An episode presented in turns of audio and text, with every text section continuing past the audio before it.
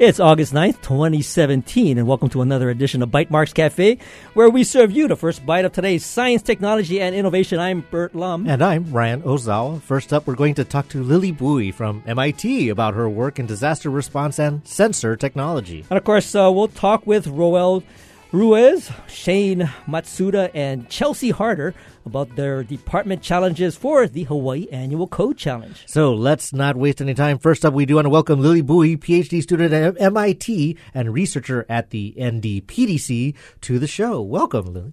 Thank you so much for having me. It's such a pleasure to be here with you guys. Um, I wanted to talk to you a little bit today about the work that I did for my master's. So I'm a PhD Ah, student now, but Okay, okay. you know, when I was a young master's student, a lot of my research, yeah, was like- ages ago, Like last year. yeah, like yesterday. No, uh, I did a lot of research that had to do with environmental sensing, and uh, not just Hmm. that, and not just the technology, but how environmental sensing ties into civic engagement, Mm-hmm, and how those two things go together. Definitely a topic that's uh, very interesting to us because, you know, we are both kind of open data geeks and we have seen sort of this onslaught of, of data and we're seeing more potential for environmental sensors to contribute to a lot of that, uh, that you know, data resource. Absolutely, yeah, and I think a lot of um, what people think about when they hear the word sensor is the technology. It's some piece of hardware that's measuring something, but there is also something to looking at humans as sensors. So people themselves are very observant and they talk to each other, and you have not just networks of technology and tools, but you have networks of people sharing knowledge with each other. And this is what the project that I want to talk to you about today really focuses on. Um, can I tell you about it? Sure, Yeah. yeah. It's called ISeeChange, mm-hmm. and it's I S E E change.org. That's the website. And the tool is a public media and citizen science platform Love for environmental monitoring. So there's a lot in there, right? So there's the public media part. And where that comes from is that it originated from public radio. Um, and so the seed money came from the Corporation for Public Broadcasting, and it funded the first version of the platform to be built. And it was piloted in Paonia, Colorado, with a rural community of farmers who kept track of environmental changes literally in their own backyards for a year. And the whole idea was to create a farmer's almanac and this baseline of environmental observation of when your tomatoes were coming in, when you were getting rain, how much rain, when it was dry. And all of this got aggregated online into an archive that people could look back on and understand how their environment was changing over time. Well, And Lily, so yeah, I mean, I'm very interested in this Right. kind of a project. I'm involved with a startup that is also doing environmental sensing, logging, record keeping for for farmers and growers. So it seems right up that alley. It's uh, it's growing. It's growing. so how is this? Um, now that you had that pilot in that area, Right. that rural area, what is the expansion of this project? The expansion is happening right now, or it's already begun to happen. And so the second phase, which is where I got involved, has to do more with the citizen science part. Hmm. So we already talked about the public media anchor, and the citizen science part really came into play when NASA approached ISeeChange and said, hey, we have all this data about carbon dioxide in the atmosphere, but right now it's in these complicated charts and graphs. What can we do with it to make it more public? And how can we partner with more organizations to do this and educate more people about climate change, about the environment, about the role that carbon dioxide plays in this cycle? And uh, so see Change um, and the project uh, team and the project lead and executive uh, producer and you know the um, the person whose brainchild this is, Julia Kumari Drapkin, was like, we got to make this happen. We got to redesign the platform. And so our team got together in New Orleans and hashed out a bunch of ideas um, and came up with different ways to visualize the carbon dioxide data. And so if you go to iseechange.org and look at the different sightings, um, you can see photographs that people have submitted from all over the world, not just in the United States, but different countries too. And their uh, their location is grabbed, and NASA's data will be pulled for the nearest location to them and you'll get the carbon dioxide reading. So you can explore, you know, other people's posts, their photographs, what they're seeing, but also contextualize that with data and learn a little bit more about the science behind it. What's the well. coverage of this NASA data for Hawaii, for example? The coverage you said? Yes. Yeah, it's um well, so it's on a loop, and I forget the interval at which the satellite will orbit around the same spot, but it kind of goes around the Earth and it kind of rotates. Um, but every 16 days or so, it will come around to the same spot. Um, and so, what you will actually be able to see on the platform is parts per million. So, it's the overall volume of carbon dioxide in the atmosphere nearest to you. Um, and so you'll observe most of the time that that number is getting higher and higher. So I remember a couple years ago when we started testing this, it was around 398 parts per million. And then slowly it crept up 399. And then the moment that it crossed over, you know, 400 ppm, it was a big deal. And those readings come from Mauna Kea, hmm. right? And so that is a very connected. Um, it's very connected to Hawaii in that way. So it wasn't always, it wasn't designed to be, but that's just where the science is coming from. Um, and so I think, you know, if anyone out there listening is curious about trying it out, like just think about how that data is being collected. So right I'm looking the at the website now. It says the nearest to me is Raleigh. Oh or, no, or Washington. So. Uh, I would imagine that it would be helpful if people in Hawaii would sign up with the app and start contributing these observations. Mm-hmm. Well, so is, is uh, the data primarily coming from the satellite, right? So, uh, how would citizens kind of participate? They would need to go in and sort of look at visualizing that data or analyzing that data. I mean, well, how would how would people in Hawaii participate?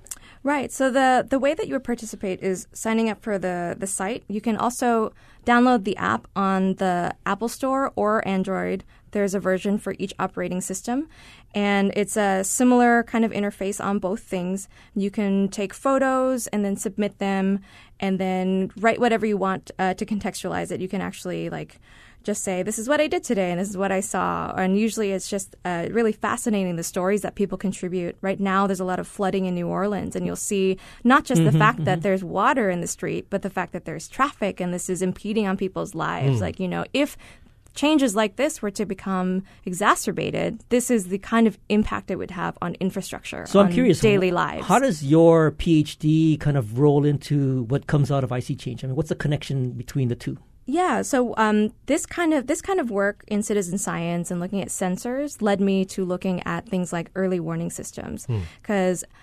Early warning systems are based on very sophisticated technology, but I think there's also a lot to be taken away from local knowledge and people just paying attention.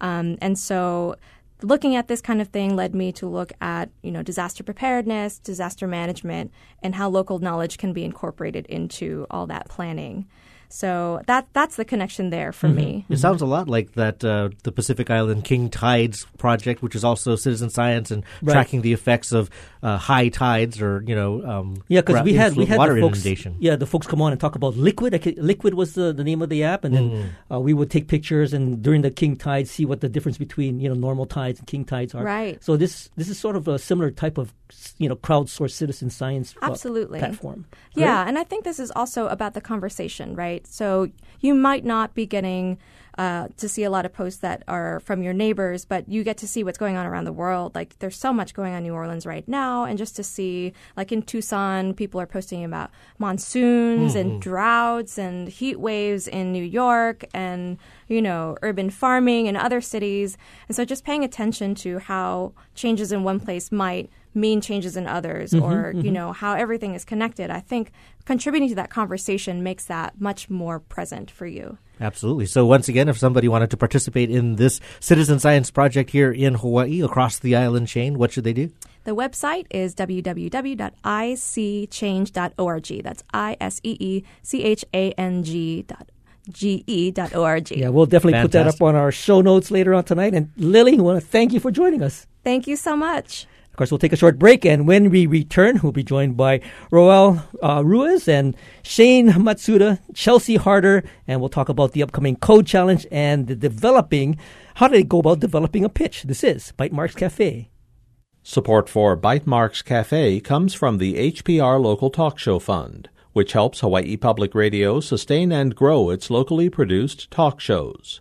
Mahalo to contributors Locations, Nohea Gallery, and Straub Medical Center. I feel like this is something important in my life, so I need to make it a priority in my budget. And so the things that come out, like my main bills, all come out automatically out of my checking account, and that's just one of them. I don't really donate to many things, but this is important because I'm listening to it all the time. My name is Elaine Gima and I'm from Kahului, and I'm proud to be a sustaining member of HPR.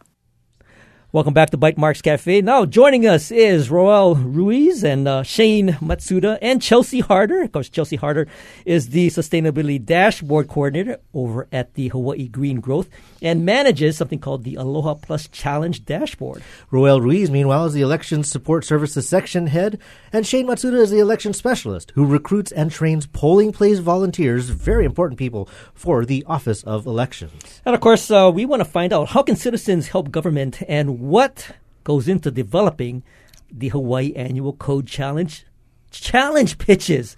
And of course, we want to welcome you all to Bytemarks Cafe. Thank you. Thanks for having us. Thank you for having us. Thank you for having us. So actually, let me start to the questions Go here ahead, because knock this, out. this thing called the Hawaii Annual Code Challenge, the hack. I This know the nothing about it. Well, that's strange because I do believe you are the coordinator of this innovative event. So, Bert, for those who might have missed last year's feature of this hack, H A C C, what's the big idea? Well, last year there were a bunch of prizes that were awarded to teams that I think came up with some very innovative ideas. Uh, one of them was for the um, Department of Public uh, Public Safety, and they were looking for something that would help coordinate visitation to OCCC. That was one.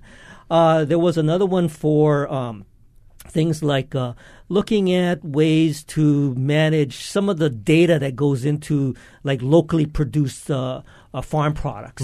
You know, so so there were some, and there was another one for for homelessness that was a, a good um, example of of. A, a project that got a lot of attention. So, individual departments from across the state had the opportunity to pitch their problems or things that they could use help with to a broad cross section of developers and designers and say, help us solve this problem. You you could build perhaps the next fancy Instagram filter, but why not help make your community better here in Hawaii? Well, you know, we've always felt that hackathons had this uh, this sort of cool appeal to people getting together and really innovating over the weekend. but one of the things that didn't happen after the hackathon was how do these projects potentially actually get implemented and actually help serve the greater good? Sure. So the idea behind the Hawaii Annual Code Challenge is how do we come up with ways that people can contribute to potentially serving the greater good? Now, I want to ask, uh, start with Roel, and you know, Roel, this is the kind of the first time that Office of Elections is getting involved with the Code Challenge. Uh, what was it that sort of got you interested in, in perhaps uh, pitching a challenge from your department? Well, we uh, heard about the challenge from the Office of uh, Enterprise Technology Services. And um, in reading uh, a little bit about the challenge, um, we we read that the goal of the challenge is to improve the way that uh, the public interacts with government. And so, as an office that deals directly with the public by providing election services, we thought that you know this was an excellent opportunity to have creative people in the community perhaps listen to our idea, listen to our pitch, and come up with a way in which maybe we can um, improve the way that we administer our office. And I think ultimately, not only would that benefit the way that we run our office, but I think it benefits the way the experience that the voting public is going to have. Well, and then I think you know certainly supporting the act, act of democracy is, is probably an important thing that technology can help do. Uh, Shane, you work with training volunteer uh, at the polls. I know many polling volunteers. It's a very important job. So, what do you think uh, a app or something designed through the Hawaii Annual Code Challenge could do to help your job? Um, that is correct. Uh, we, my section does a lot of recruiting and training for volunteers on election day, and this this app, if for this challenge, could give us a great opportunity to get in touch with people that um, we play phone tag with every day, and it will cut our time trying to chase these people down. Perhaps these people don't have um, the time to contact because they're at work, and then of course it conflicts with their office hours. So we hope that this app will allow us to um, be able to connect those people that we always miss calls with, and save our time so we could focus on other recruiting methods to fill our polling place. It's basically to streamline the entire process. You know, um, with the way we do things now, like Shane mentioned, um, there's a lot of phone tag going on, and um, this could potentially discourage um, someone who was willing to volunteer from following through because you know if you're if you've been trying to get a hold of us for a couple of days then you know you, you eventually probably might forget about oh, you know I, I yeah that's right I was going to volunteer but you know I don't have the time to call back and and follow through with it. And you know we there there might be some attrition that way you know by not getting the volunteers in. So we want to uh, make sure that the process is not discouraging from the beginning. It should be an easy process. Well, you know, I'll, I'll ask you a, a, kind of a little tough question after I throw this over to Chelsea and find out. Chelsea, so uh, Hawaii Green Growth, tell us a little about a little bit about that. I mean, it's not a, a state department per se; it's a nonprofit, independent, but you are partnering up with the the state and tell us a little bit about that relationship. Absolutely. So, Hawaii Green Growth, we're a public private partnership and we catalyze action across government, civil society, and members of the public and private sector. And we serve as a backbone for the Aloha Plus Challenge, which is a set of six statewide integrated sustainability goals. So this is led by the governor, the four county mayors, Office of Hawaiian Affairs, the state legislature, and statewide partners. And it's a joint framework for sustainability, climate change, and resilience. So this is really a joint leadership commitment to sustainability. So the Aloha Plus Challenge, these six goals are clean energy, local food, natural resource management, solid waste reduction, smart sustainable communities, and green workforce and education. So what we do is we capture and reflect the uh, kind of a snapshot of what's going on in Hawaii for sustainability and how we're tracking on progress for these 2030 goals uh, through our Aloha Plus Challenge dashboard. Right, and by dashboard you mean it's a it's a, it's about transparency. It's about making it easy for the public to see how the state or these programs are progressing toward these goals uh, at, at an up to the minute basis. Absolutely. So yeah, we're an online open data platform. Um, so we track progress, provide accountability and transparency, and we really inform decision making and policy and drive action around sustainability. So, if I'm not mistaken, the the Aloha Plus Challenge dashboard can also be found on dashboard.hawaii.gov. Is that correct? Yes, that's correct. Now, am I also correct in assuming that the data that is feeding your dashboard is also available on the open data platform, right? The data.hawaii.gov. Yes, so we work with our public-private partners to to understand what are uh, what bubbles to the top for each of these different goals, and how do we want to show kind of a snapshot uh, for each of these goals on the dashboard. Mm-hmm. So it's really a very much an iterative, collaborative process to to understand how we want to reflect that for the state. And what is your pitch for the hack? What can the community help you do better? Great. So we think it's a really great learning opportunity to continue to build upon the utilization of the Aloha Plus dashboard, and we really want to enhance engagement across sectors and within communities. So we want to explore capabilities um, for the dashboard to be more provide more effective, meaningful tools to inform decision making, whether whether that be data visualization and modeling, or um, having more real time data, and then um, build in mechanisms to capture community d- data, data from schools, and to really help practitioners inform how they how they make decisions. Mm-hmm. Now, Roel, you know, I wanted to kind of throw this question your way in terms of what made you want to decide to go the route of a code challenge to sort of pitch a uh, a problem that you know you want to help get solved at the Office of Election, which would be balanced by perhaps potentially trying to fix it internally. I mean, why don't you just you know like have Shane do it? well, I think sometimes you can, you know, when, when you work in government or with anything, I think you can be too close to the problem. Mm-hmm, mm-hmm. And so um, I think it would be more interesting and maybe a bit more innovative if we could have people from the outside and get their perspective on how they would um, want to solve this problem because you know in the end um, we our volunteers are from the public and so they might have a better understanding of of how they want to um, manage their time as far as uh, signing up to volunteer. And perhaps they've had experience volunteering with other organizations or perhaps you know and they can bring that experience into um, sort of like problem solving on, on our side, you know, with our, with um, streamlining our process as far as um, recruiting our officials. That's great, and I, I, I do want to kind of uh, uh, delve into a little bit more about uh, your thoughts on perhaps what might result from the code challenge. We are currently talking to Roel Ruiz and Shane Matsuda, as well as Chelsea Harder, uh, but we will take a short break and. Um, return and talk about some of the, these developing uh, pitches as well as you know what they are going to do with the code challenge. So this is Bytemarks Cafe. Support for Bytemarks Cafe comes from the HPR Local Talk Show Fund, which helps Hawaii Public Radio sustain and grow its locally produced talk shows. Mahalo to contributors Inter Island Solar Supply, Kaiser Permanente, and Hastings and Pleadwell, a communication company.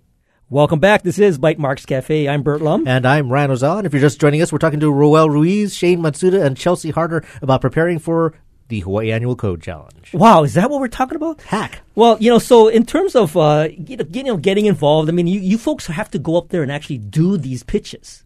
Yes. And in terms of the expectation is that you know you're the subject matter experts, you're the uh, the resource for the public to perhaps come up with some ideas.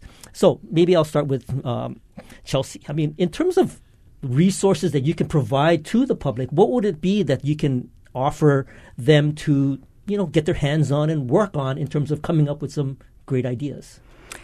That's a great question. So, being an online open data platform, um, uh, we we have transparent data that's available for people to look at um, for for all across the different goals. And what my our vision is really to enhance cross sector collaboration because groups in Hawaii are doing amazing things with clean energy, with local food, with natural resource management, and education, waste reduction, and we really want to catalyze action to help to help people work together. So if there's a clean energy expert and they need to make a decision for clean energy, how do we provide that snapshot of maybe the water energy food nexus where they can see where their decision will affect other elements of sustainability across our state? And I can see a lot of opportunities to cross any of those other sectors with education, you know, clean energy as it factors into curriculum development or getting student engagement involved. And we're starting to see that kind of cross pollination out there in the community. I think that this is having this data available will make that much easier. Absolutely. So our uh, green workforce and education goal, what we really want to do is involve youth in the solution. So not just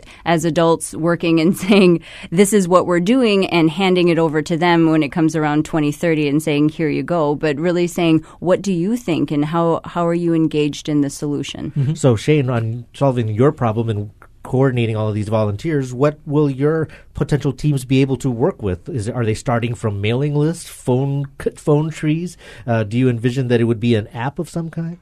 Um, I for our uh, for our input, we would think that the best thing to do is to do some sort of like applica- like an app for our phones or mobile devices because it's a great opportunity for people for under in their convenience of their home to be able to volunteer or to recruit or to be able to sign up and get recruited online, and it will give us the opportunity to just plug them into the correct schedule classes that we have for training. Mm-hmm, mm-hmm.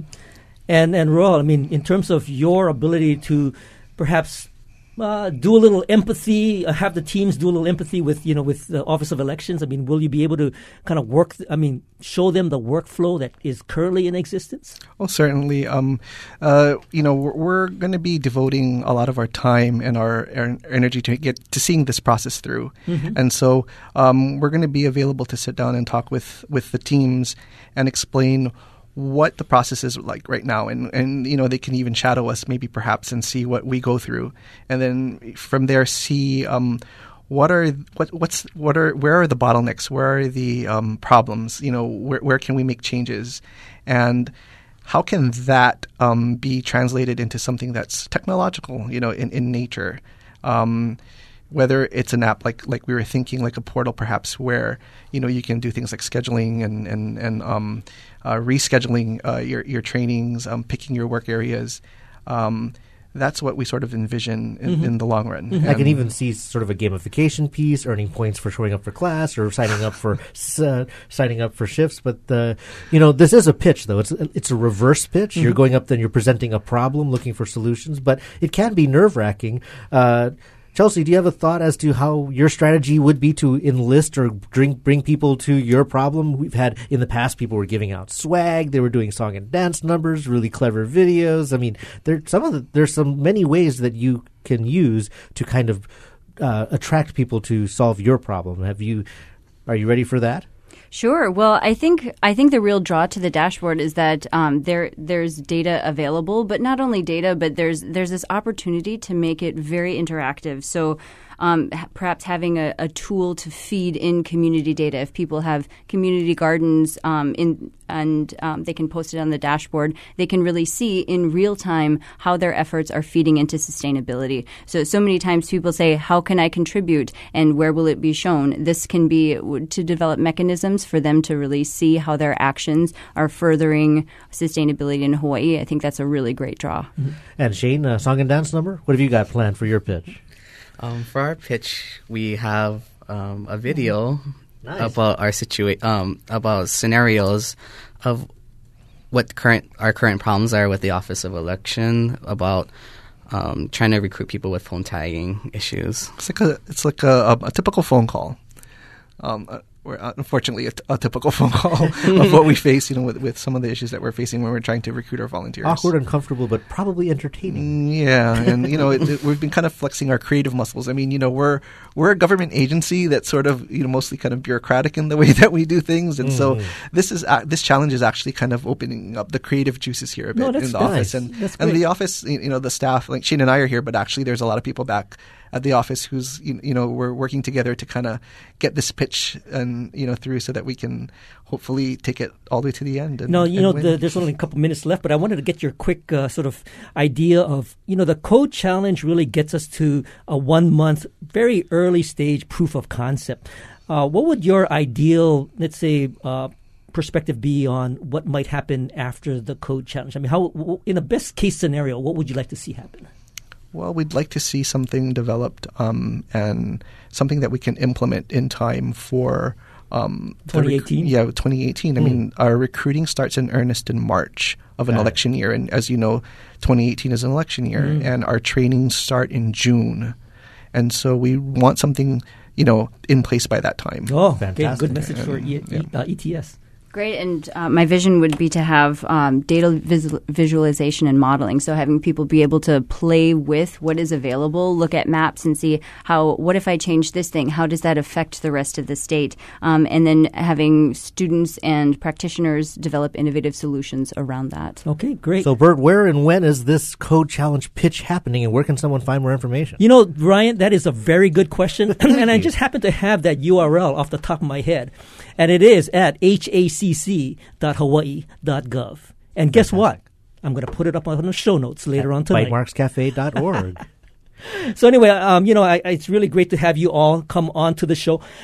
Roel Ruiz, Shane Matsuda are both from the Office of Elections, and of course, Chelsea Harder is with Hawaii Green Growth. We want to thank you all for joining us today. Thanks for thank having you. us. Thank so you very much. And thank you for listening to Bytemarks Cafe. Join us next week when we're going to talk about the intersection of culture, tech, and game development. And of course, if you missed any part of this edition, you can find the podcast of tonight's show on bytemarkscafe.org. And if you have any comments or suggestions, feel free to email us at feedback at bytemarks.org you can also find us on Twitter. I'm at Bytemarks. And you can find me at Hawaii. Our engineer is David Chong, and our executive producer is Beth Ann Kozlovich. And of course, we want you to stay safe, and we will see you back here next week for another edition of Bytemarks Cafe.